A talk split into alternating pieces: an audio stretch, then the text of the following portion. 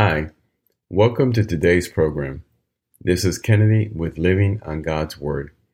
Today we're going to be reading 1 Corinthians chapter 4 from the Jesus Bible NIV edition. We'll review a few key takeaways and we'll end our session with a short prayer. So let us get started.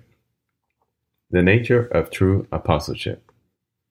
This then is how you ought to regard us as servants of Christ and as those entrusted with the mysteries God has revealed. Now it is required that those who have been given a trust must prove faithful. I care very little if I am judged by you or by any human court. Indeed, I do not even judge myself. My conscience is clear, but that does not make me innocent. It is the Lord who judges me. Therefore, judge nothing before the appointed time. Wait until the Lord comes.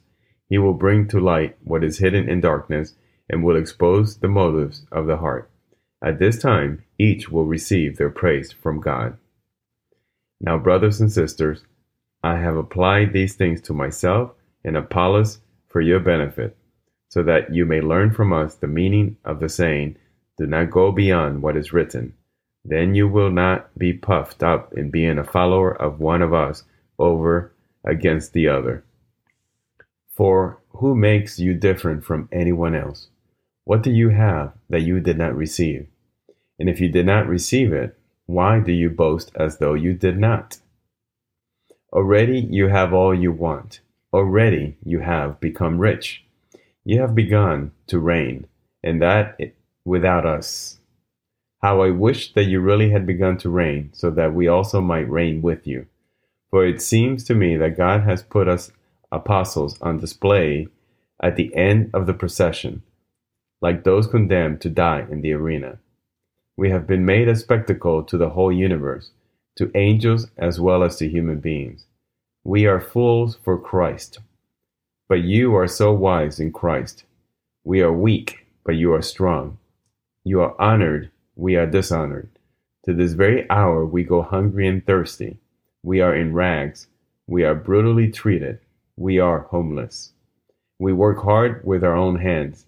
When we are cursed, we bless. When we are persecuted, we endure. When we are slandered, we answer kindly. We have become the scum of the earth, the garbage of the world, right up to this moment. Paul's appeal and warning.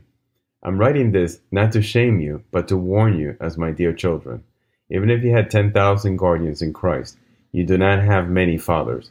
For in Christ Jesus I became your father through the gospel. Therefore I urge you to imitate me. For this reason I have sent to you Timothy, my son, whom I love, who is faithful in the Lord. He will remind you of my way of life in Christ Jesus, which agrees with what I teach everywhere in every church. Some of you have become arrogant, as if I were not coming to you. But I will come to you very soon, if the Lord is willing.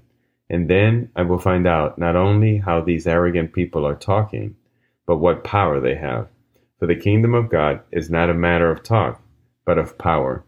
What do you prefer? Should I come to you with a rod of discipline, or should I come to you in love with a gentle spirit? Let us look at a few key takeaways here.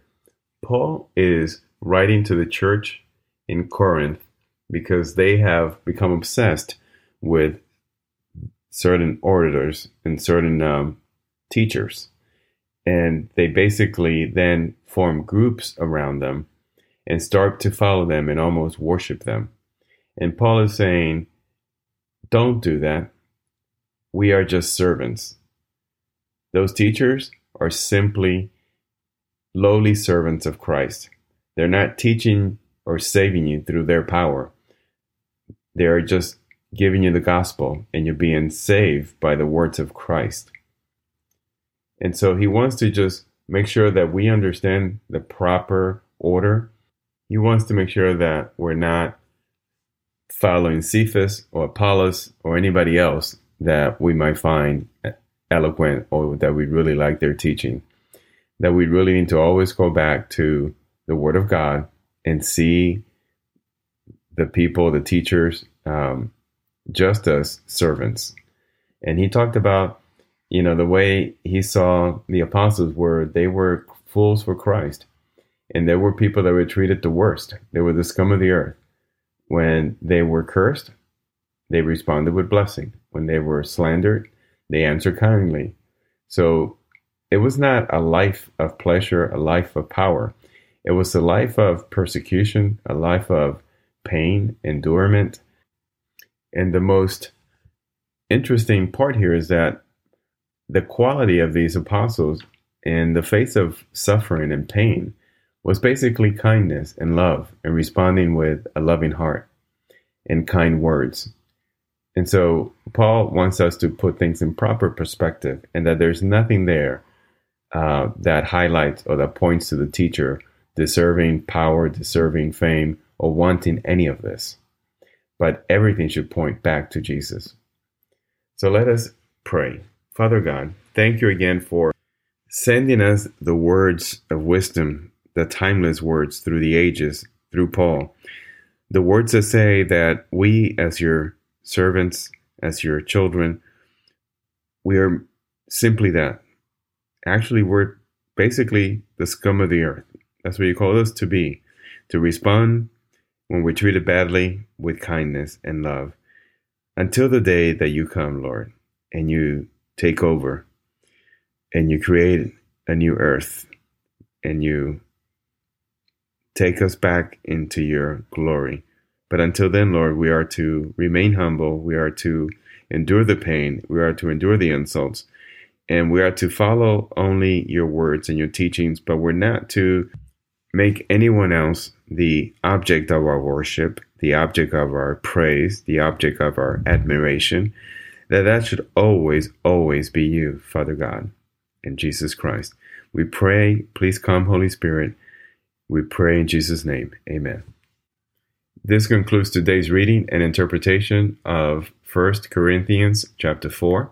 We hope that you will join us again tomorrow. God bless you. This is Kennedy, your brother in Christ, always.